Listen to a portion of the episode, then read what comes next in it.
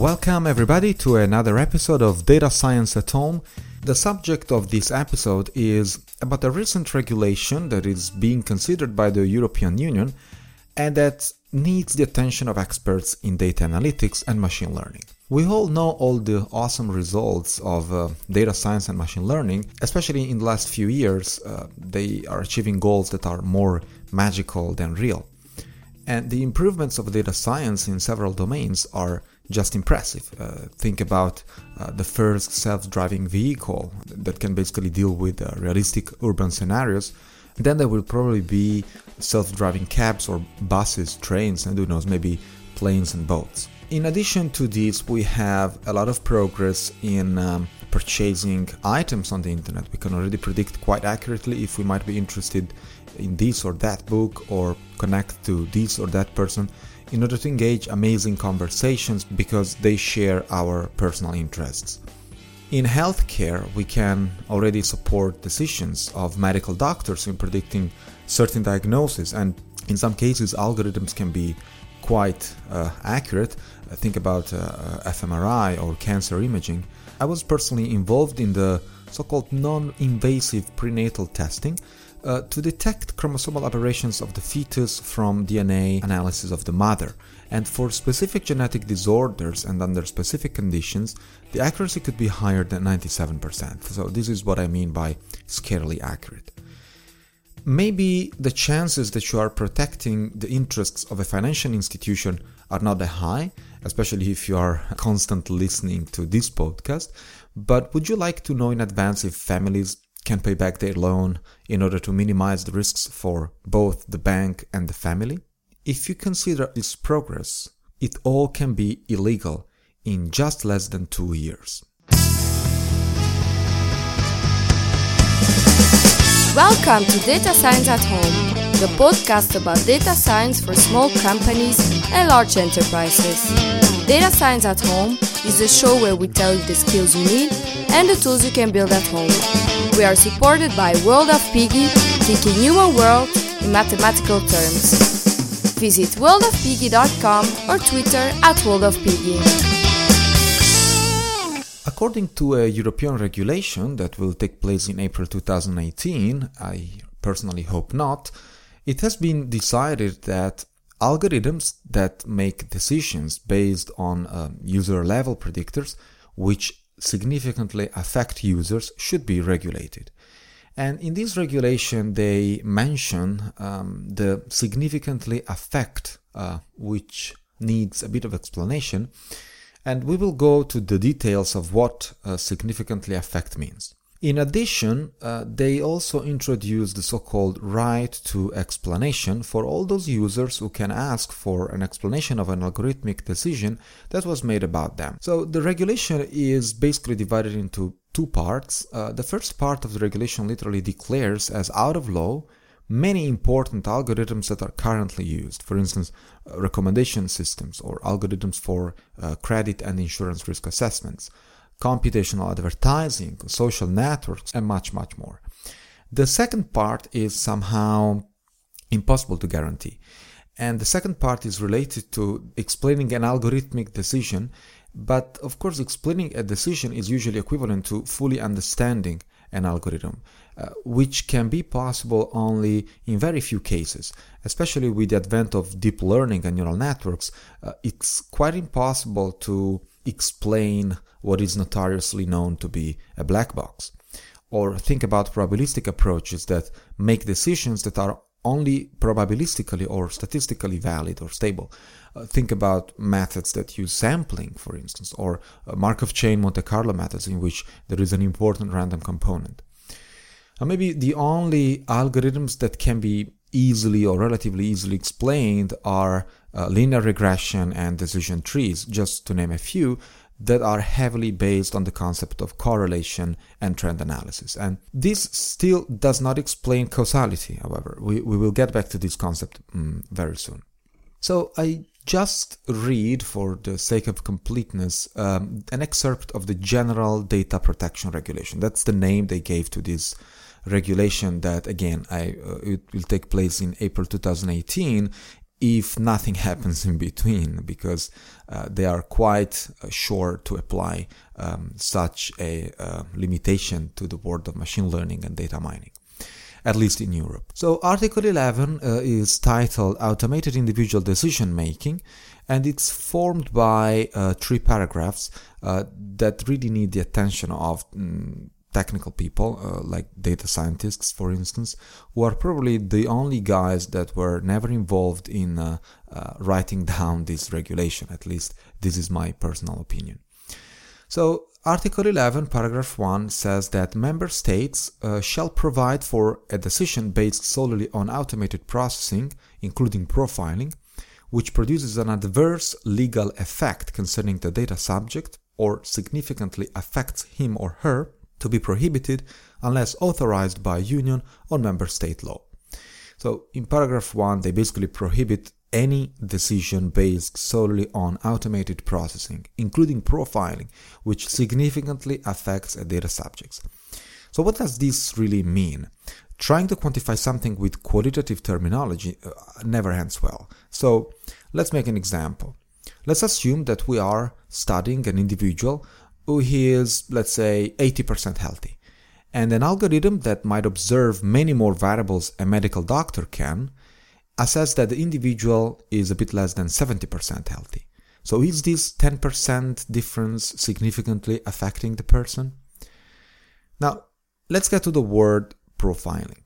Profiling is a form of automated processing of personal data consisting of the use of personal data to evaluate certain personal aspects relating to a natural person if you think a trivial correlation analysis or variable selection procedure that focuses on certain variables related to the single person can be considered profiling already.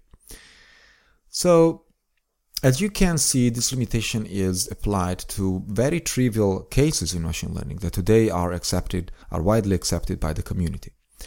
Paragraph 2 says decisions referred to in paragraph 1 of this article shall not be based on special categories of personal data referred in article 10 unless suitable measures to safeguard the data subject's rights and freedoms and legitimate interests are in place. Okay, basically this paragraph prohibits automated processing based on special categories of personal data. We will go to the details of what these special categories are very uh, very soon. And finally, paragraph 3 says profiling that results in discrimination against natural persons on the basis of special categories of personal data referred to in Article 10 shall be prohibited in accordance with union law.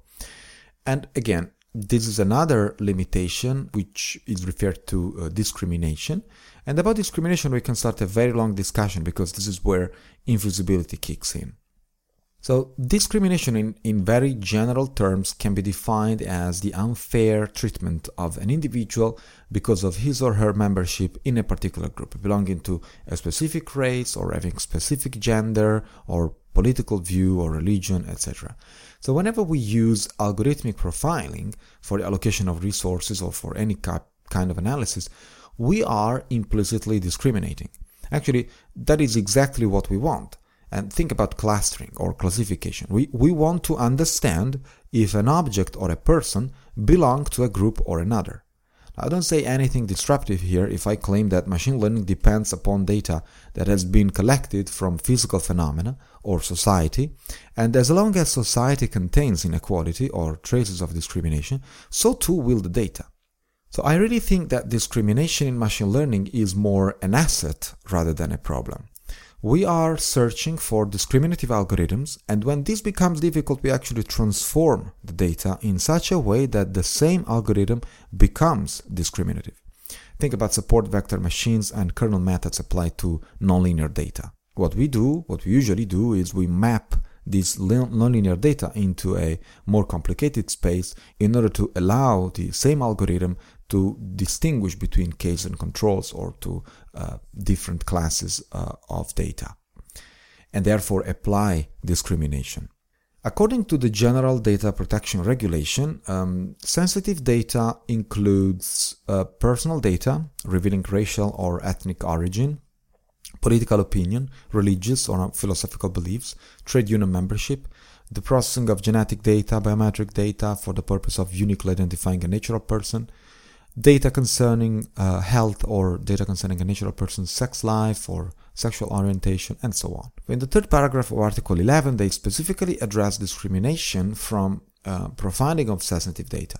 But there are cases in which it would be possible to get the, same conclusion by analyzing other types of data. For example, if a certain geographic region has a high number of low income or minority residents, an algorithm utilizing geographic data can determine, uh, for instance, loan eligibility based on race and income due to analogy or what data scientists define as common patterns. In clinical data analysis, we might have exactly the same scenario. Also in politics or social media, by analyzing how a user is connected and to who, to predict his or her interests and opinions or religious views.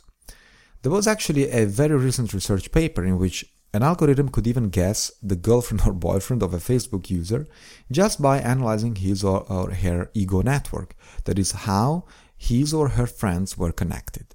So there was no external information, information or private information that the user was providing, and uh, the uh, prediction that the algorithm could perform was about the personal life of the of the Facebook user. So, what would be the solution to avoid discrimination with data analysis? For instance, it could be decorrelating data or use only data that are not correlated to sensitive information. And who is going to define the correlation measure is another problem. Is the Pearson 0.3 correlation metric a good measure? So this starts to sound a bit ridiculous because as data grows, detecting correlated or uncorrelated variables becomes extremely difficult, if not impossible. This is actually still an open research problem. So if correlation with sensitive data is the enemy here, one solution would be to operate only on uncorrelated data, which can result poor in terms of informative power and useless to perform predictions. Whoever wrote these regulations should be aware of the fact that correlation is not causation, as it's written in undergraduate books, and actually it doesn't even imply it. Maybe they were worried to conserve confidentiality and protect one's privacy by predicting causality. But with regression or classification or machine learning in general, nobody can say if, for instance, race, ethnicity, or political views of a person will cause that person to be unreliable in paying back a loan. That would mean predicting causality, which is not correlation, as I mentioned before. So I have the impression that politicians, and in this very specific case, philosophers, are trying to regulate something that just cannot be regulated, a bit like the internet or any other massively adopted technology that at some point of human history became fundamental part of everyday life and it is impossible to limit or prevent. I expect that real data scientists supported those philosophers, making sure they understand what is already happening, what is feasible, and what will never be. I also see a very close analogy with the field of software security some years ago, in which lawyers and politicians tried to regulate transmissions of bits and bytes to mitigate the problem of copyright infringement with written rules and regulations that found their interpretation in different countries of the European Union. And what happened back then?